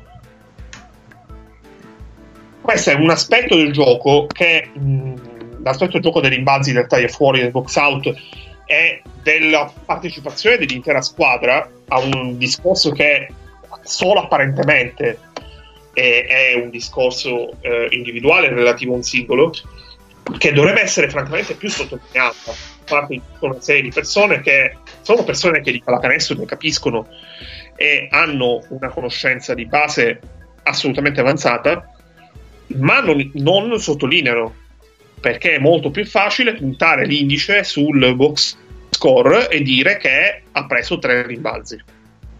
Il terzo punto è eh, relativo alla eh, tendenza a commettere eh, un numero di falli abbastanza sostanzioso. Al di là dell'esempio che abbiamo fatto l'altro giorno di Heinz, e non credo che qualcuno vada a rompere i coglioni a Kyle Heinz perché commette più di tre falli a partita in media. Mm, è vero che c'è un discorso di nervosismo, di gestione del corpo che il giocatore deve imparare a controllare nel corso della sua carriera. Ma è altrettanto vero che questo discorso non giustifica e non diciamo dà senso a tutta una serie di critiche abbastanza dure e severe che si sono lette ultimamente sul mondo del giocatore. Perché quando si contestualizza Tarzuski per il giocatore che è, ovvero il backup eh, di un centro di assoluto di primo livello in Eurolega, perché quando parliamo di Gudaitis parliamo di un giocatore che nonostante venga da un crociato è, è in lizza per andare a giocare in NBA nel prossimo futuro. E parliamo di Tarzuski come un ottimo backup. E se ne facciamo una classifica dei centri di riserva di Eurolega non è un'eresia posizionarlo, in una, posizionarlo molto alto in questo senso. Quindi quando si va a considerare tutto questo si deve anche considerare che è abbastanza normale che quando eh, tu hai l'abitudine ad allenarti con un giocatore di assoluto livello e a migliorare molto dal confronto quotidiano in allenamento con un giocatore di assoluto livello, quando viene a mancare questo, tu possa soffrirne, possa patirne. Se, e se da un lato sta il giocatore sapersi adattare a questa situazione mutevole, ed è una cosa che lui ha fatto perché Milano l'anno scorso ha retto per un mese e mezzo dopo l'infortunio di, di Gudaitis in Eurolega perché Tazuski è stato in grado di reggere il confronto contro tutta una serie di squadre molto fisiche che l'Olimpia ha incontrato per restare nella lotta playoff. Poi c'è stato il crollo nelle ultime sei partite e, e lì amen. E, eh, è altrettanto vero che se c'è un discorso di allenamento che va curato meglio, va adattato meglio, è un ragionamento che bisogna fare ed estendere non soltanto al giocatore, ma come il giocatore viene allenato e come il giocatore viene seguito nel processo di crescita da parte degli assistenti specializzati. Prego. Ok. Allora, tutto molto bene, nel senso, bisogna sempre contestualizzare com'è il giocatore, cioè Caleb è sicuramente un giocatore che ha dei difetti, eh, io ne farei un discorso di uh, sul confronto su Caleb, su, con Heinz, magari lo rivedrei un attimo sinceramente perché Caleb è uno che spende falli perché sbaglia alle volte. Mm, sì, sì, sbaglia il posizionamento delle braccia o qua. Heinz è uno che li vuole spendere quei falli anche perché sa che il suo minutaggio è quello quindi è consapevole che, che può spendere. Quindi in effetti uno dei difetti di Caleb è quello di non saper ehm, spendere benissimo dei falli alle volte sbaglia sì però per il resto è un centro funzionale al gioco eh, difensivo e offensivo di Milano che, che, ha avuto in questi anni perché alla fine al centro in Milano sia l'anno scorso che quest'anno non è che chiede tantissimi eh, eh, possessi in post basso. Lui non è, non, è, non, non è, in grado di giocare post basso offensivo, ma non ce ne frega più di tanto alla fine, perché c'hai Scola, eh, perché hai anche Gooditis quando rientra dall'infortunio. Eh, è, un rim, è, un rim, runner ed è perfetto per, per Rodriguez. In difesa è uno che sa eh, arrivare con gli aiuti difensivi con ottimo tempismo ed è anche uno che sa tagliare fuori abbastanza bene. Quindi anche se non prende sempre 8-10 rimbalzi, comunque è uno che il suo contributo sotto canestro lo dà, che poi lo prende qualcun altro è un altro discorso. Però non vuol dire che se non prende rimbalzi non è, bravo, non è, non, non è utile sto canestro. Scusami, Cappe, eh, due cose velocissime. Eh, la prima, a parte che è assolutamente giusto il discorso che fai, eh, il mio discorso con Heinz non era tanto un confronto tra i due giocatori quanto sì, no, per spiegare la differenza di fatto. Lì per ah, eh, okay. due difetto. Okay. Eh. Esatto. Ehm, ok, vai, perfetto. No, niente, era questo. Se a qualcun altro ha qualcosa da aggiungere? No, io aggiungevo solo una cosa eh, da aggiungere ai numeri che diceva Ennio, che mh, sempre da Overbasket, eh, la coppia Rodriguez-Zarzeschi per um, plus minus è la migliore di Milano, ha più, tra l'altro è l'unica ehm, di quelle che hanno giocato tutte le 11 partite, ha più 34 di plus minus in 11 partite. quindi già solo questo ti dà il valore di un giocatore poi tratto in coppia con Rodriguez che ti dice quanto possa essere utile sul pick and roll con lui. Certo. L'unico- l'unica cosa appunto che muovo io, che non so, può essere un mio puntiglio, che troppe volte lo vedo essere, cioè venire via troppo presto dai blocchi, cioè non porta mai il blocco bene come lo potrebbe portare, nel senso, poi probabilmente è anche il suo modo di giocare, nel senso, molti lunghi adesso lo fanno, vengono via dal blocco prima di averlo effettivamente Sì. portato, anche perché poi lui comunque è agile, veloce per rollare canestro, però anche fuori dalle situazioni di pick and roll spesso lo vedo portare blocchi magari meno efficaci di quello che potrebbe, tende a venire via un po' dal blocco, adesso non so bene come, come spiegarlo, se non resta lì a far stampare il difensore sul blocco. Quello ecco forse è una delle cose su cui può lavorare, però ecco, mh, parliamo di, di un dettaglio che poi mh, in una squadra con del talento è un dettaglio che fa la differenza perché fai uscire un giocatore anche solo come roll con mezzo secondo in più perché hai fatto un blocco che il difensore non ci passa e ci cambia il mondo. Però ecco, l'unico appunto che onestamente mi sentirei di fare è quello. E poi c'è, insomma, mh, consideriamo anche il fatto che lui sono due anni che dovrebbe giocare in coppia, in, coppia, in alternanza con Gudaitis ed è una cosa che riesce a fare eh, una partita sì o no, cioè tra gli infortuni di Gudaitis, se ci mettiamo le partite che ha giocato negli ultimi anni più o meno siamo al 50% e ovviamente sai, se puoi fare 20 minuti Tarzeschi e 20 minuti Gudaitis c'è un'efficienza dei due giocatori ovviamente perché puoi, puoi giocare, come si dice, spalmare l'impegno su 20 minuti. Se ci sei solo tu è chiaro che, che cambia un po' tutto il ragionamento. Quindi onestamente io tutti questi motivi di lamentarsi su Tarzeschi, non lo so, per me lasciano un po' il tempo che trovano.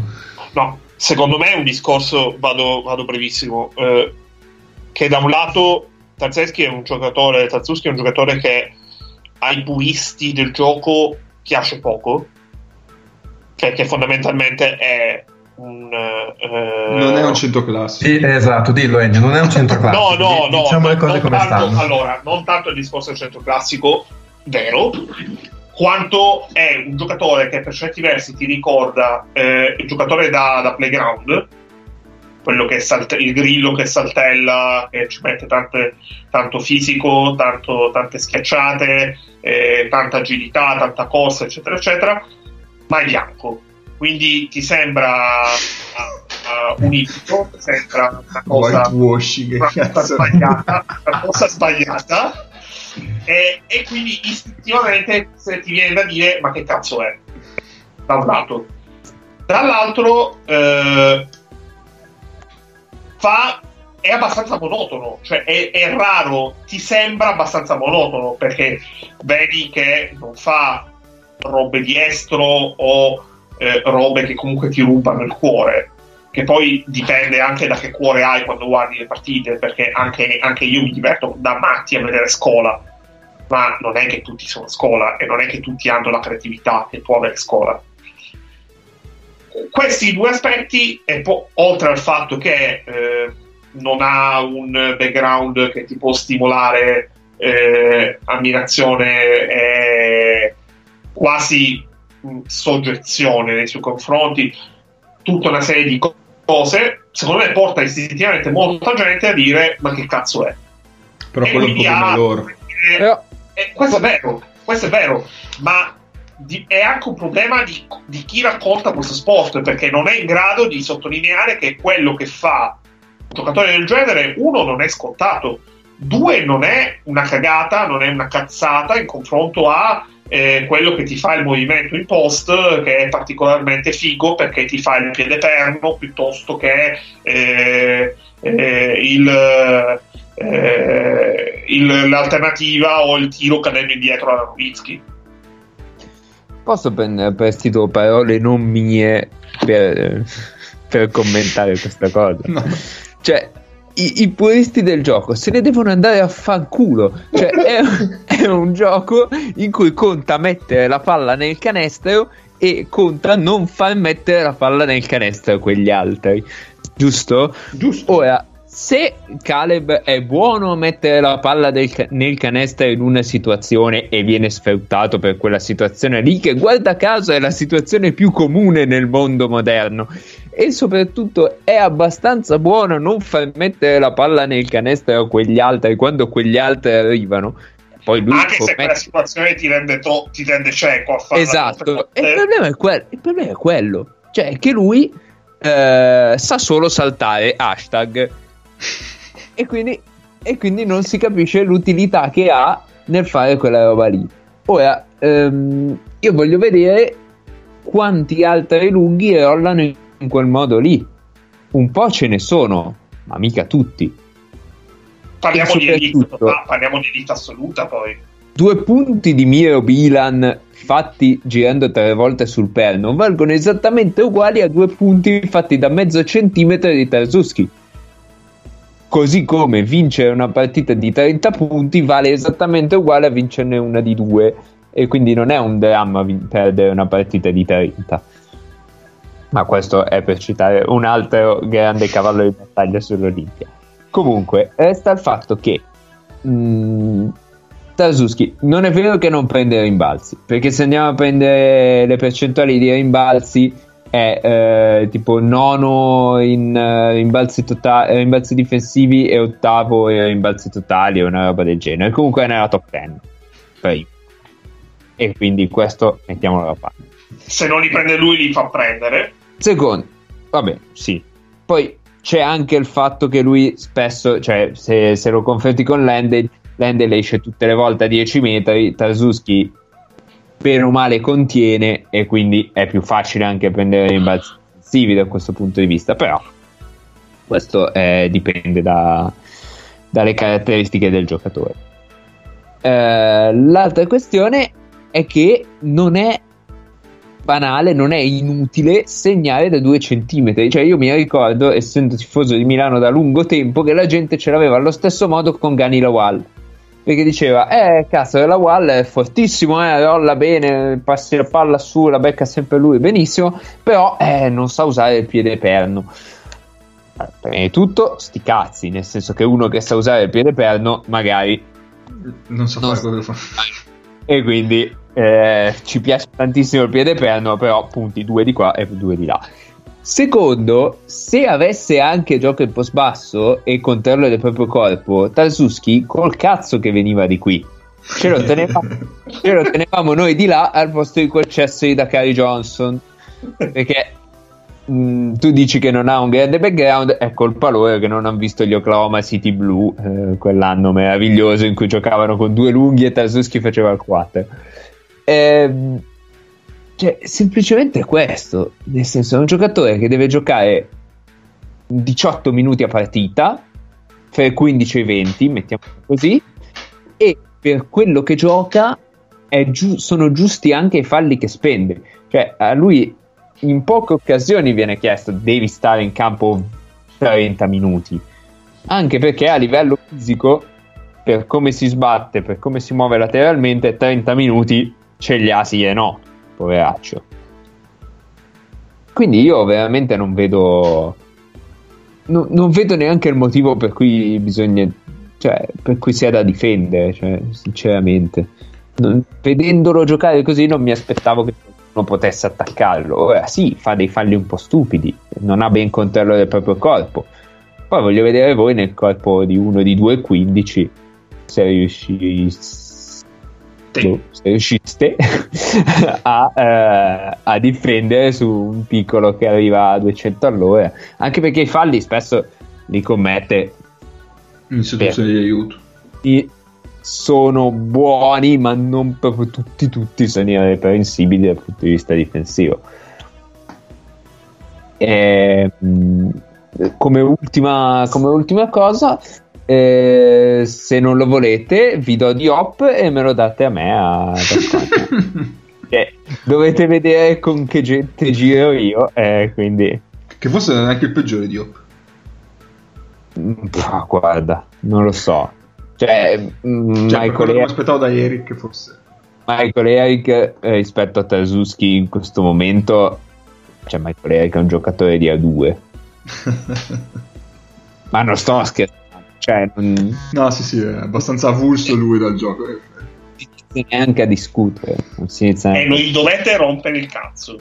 Tra l'altro, Trasuski è in una situazione abbastanza difficile perché ha pochi attaccanti, da... cioè l'unico giocatore di pick and roll con cui si trova è Rodriguez. Con, con Mac fa un po' più Eh, fatica Mac perché, perché, diceva Paolo giusto, fa, fa molto snake, quindi perde il tempo Esatto. per, per sì, Mac un po' più lunghi dei, dei tempi di roll di Trasuski. Secondo me Mac si troverebbe meglio con Gudaitis da questo punto di Mhm. vista, che riesce a occupare un po' meglio di spazi. Vabbè. Mhm. E, e quindi ha pochissima gente che attacchi il ferro. E questo, questo secondo me può essere un problema per un giocatore con le sue caratteristiche. Assolutamente. Va bene, ne abbiamo parlato anche fin troppo.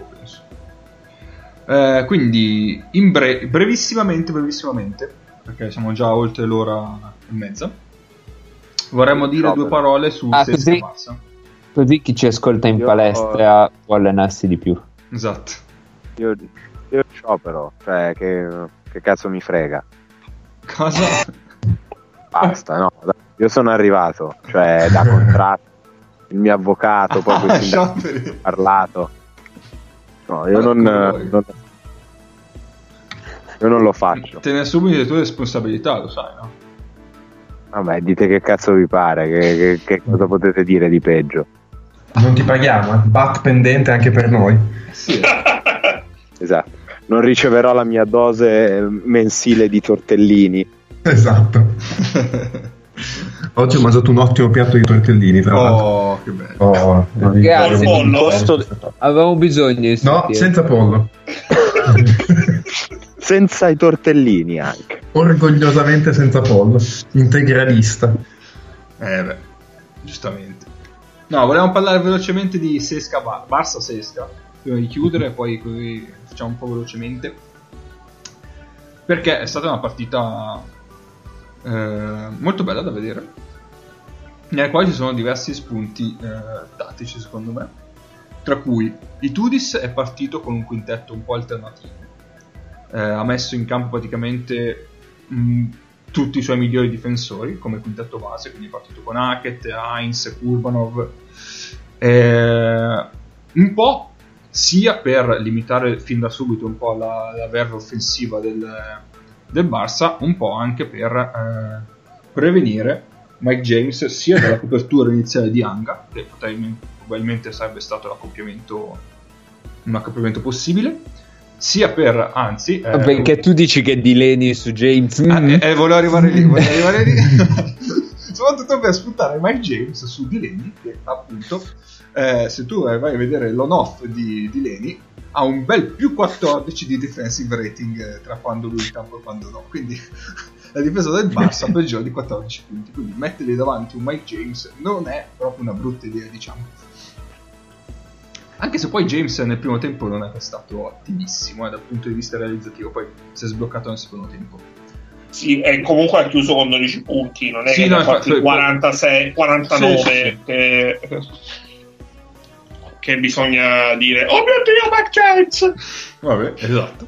Poi, prestazione al tiro, eh, infatti, poi Barça non ha trovato eh, dice, mm, realizzazione a tre punti, ha chiuso 1 su, 9 al primo tempo, 1 su 9 nel secondo tempo da 3. questo perché il Sesca ha fatto un buon lavoro nel, nei close out da- dei tre punti.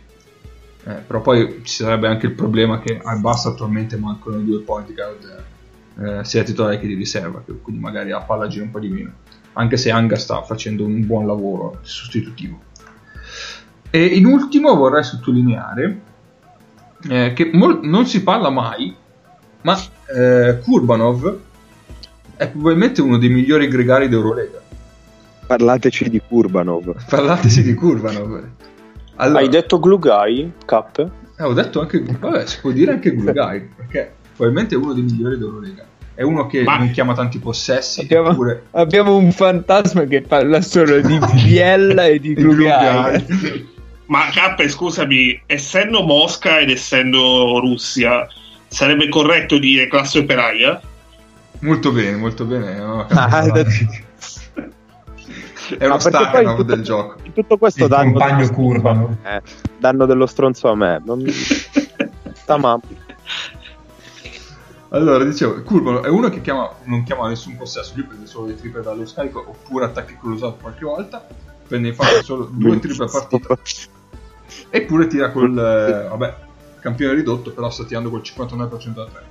A livello difensivo comunque uno che si sbatte tantissimo, è un'ala che può cambiare in situazioni di emergenza anche sul patto volendo e eh, di fatti i numeri parlano, parlano chiaro perché è eh, quinto per defensive block, box plus minus. Eh, no è quarto scusate con 5 di defensive block, block eh, box plus minus mi, mi impappino sempre e nono per defensive rating. Ed è praticamente l'unico nelle, nelle, in queste due top 10 tra- di esterni perché poi chiaramente queste due statistiche favoriscono un po' i lunghi visto che tengono conto dei rimbalzi. Possiamo dire che è un Biel Glugai? per chiudere in bellezza Per chiudere in biellezza.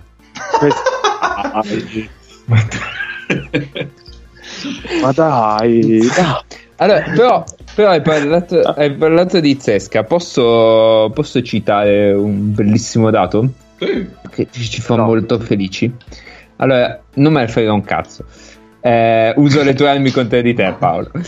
Ehm, nelle partite che vanno dalla sesta alla decima del Sesca, Mhm. eh, Darion Hilliard ha tirato 4 su 19 da 2 e 8 su 27 da 3. Grazie Darion, sei tutti noi. sei, sei stato veramente molto gentile. Hai reso più sopportabile questo momento di sofferenza in terra Esatto. vasca. Esatto, esatto. Comunque tira troppo 35-7 da 2. Buono. Buono. Vabbè, è sopra Eh? il 30%.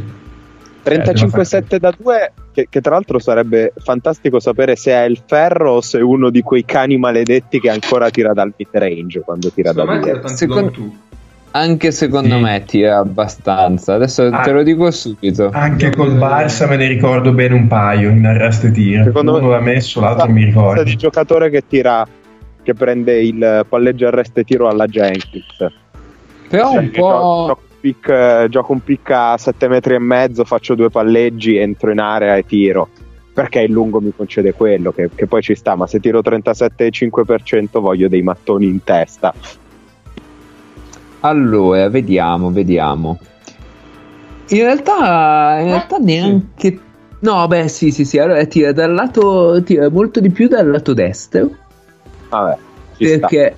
ehm, cioè perché però- attacca i pick lato destra dai Sì, perché, perché tira di mano destra, cioè, perché attacca di mano destra.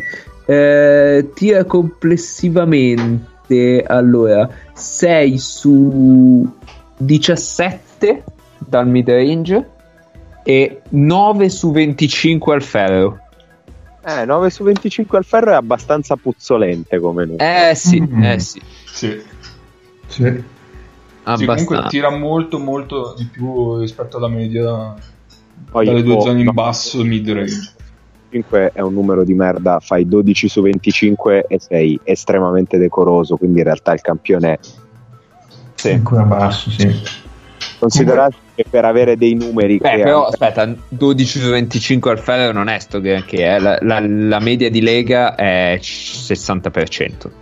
Sì, però dipende da come attacchi, se Sì, sì, sì. cioè mh, 12 su 25 al ferro per un giocatore come Hilliard che quindi non gioca possessi stanziali o rollate, ma sostanzialmente sono dal palleggio, non è un dato così brutto, poi i tiri No, vanno no. valutati per Si quelli che andrebbe, si andrebbe vista la media per quel tipo di giocatore, perché Esatto, è chiaro che sì. poi magari un centro ha una media più alta. Cioè, al ferro, ogni, tiro, ogni tiro va Però- considerato non solo per la posizione in cui viene presa, ma in che tipo, che tipo di tiro è. Certo, però ti posso dire che eh, chi, chi non riceve palloni al ferro di solito è perché li mette al ferro o comunque passa la palla. Ecco, Hilliard ha fatto 4 assist per canestri fatti al ferro. Eh, ma tu sei un hater, cioè tu stai cercando il pelo dell'uovo per parlare male a tutti i costi di Hilliard, cioè se diciamo Certo, le cose certo. E il, pelo, e il pelo è della sua barba, peraltro. tra l'altro. Eh sì. Sem- sempre per il discorso che finalmente c'è un po' di figa in questo podcast. Ah, inside joke molto scortese andate tutti a fanculo. Comunque, una cosa prima di chiudere, il sul Ciao, Alice. Sabatini. Ciao Alice. No, sul Ciao, Barcellona. Nick. Perché io in realtà adesso non so se è una tendenza che hanno, perché in realtà eh, è la- questa era la prima partita che vedevo intero del Barcellona, avevo visto gli spezzoni, un po' questo gusto dell'orrido, avevo visto Valencia, ho visto Zenit, ho visto tutte le squadre, l'ho visto Olympiacos, però prima di questa partita qua una intera del Barça ancora non l'avevo vista. E hanno una transizione difensiva molto sospetta, eh. hanno preso tanti punti da situazioni di transizione difensiva dove si sono accoppiati con una lentezza tremenda e il primo parziale nel secondo quarto lo prendono, lo prendono da lì con il Sesca che sulla transizione secondaria crea un sacco di canestri sia al ferro che da tre punti attaccando mh, accoppiamenti che non ci sono stati. Poi lì sono andati in rotazione hanno preso tiri da tre punti aperti e adesso non so se questa sia stata una tendenza che hanno avuto anche nelle altre partite però eh, è stata abbastanza, è stata abbastanza bruttina da vedere. Poi hanno giocato spesso anche con dei quintetti un po' particolari. Ehm, Strano. Eh, esatto, e obiettivamente Mirotic, Tomic, eh, cioè li ho visti. Mirotic, non so, impressione un pochino così, mh, addormentatino in difesa, vogliamo dire. Tomic ci provavo, però non ci arrivavo, non so, a me Tomic mi sembra un giocatore che comincia ad essere un pochino carente a sto livello, poi probabilmente sono io che ho un po' di pregiudizio su di lui, eh. Eh, però da quelle situazioni lì, eh, specialmente quando c'era in campo Mike James, che sul campo aperto, sulla transizione, se si può buttare dentro, eh, è, è nel suo parco giochi hanno preso veramente tanti punti. E poi dopo sono andati sotto di 10, 12, 15 e quando poi nel terzo quarto mh, hanno dato palla dentro prima Tomic, poi a Mirpic che hanno sbagliato 5-6 tiri di fila, dopo lì poi sono andate meno 20 e tanto buonanotte. Comunque il Barça, le due partite toste che ha giocato con Reale e col Zesca ha preso delle belle sberde quindi direi che insomma c'è da lavorare. Detto che poi appunto stanno giocando senza i play titolari, quindi insomma quello è un handicap non da poco.